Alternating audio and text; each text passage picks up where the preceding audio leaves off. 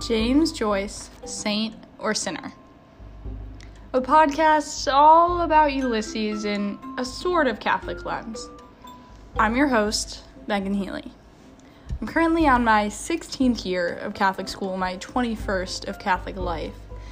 And I thought it'd be interesting to read Ulysses as the disillusioned Catholic school kid I am. We'll look at every chapter in terms of topics like fate, heaven, God, sex, and a whole lot of Catholic guilt. Come along with this ride while I try to figure out what the heck I believe while seeing what James Joyce seems to believe himself. Can't wait to have you.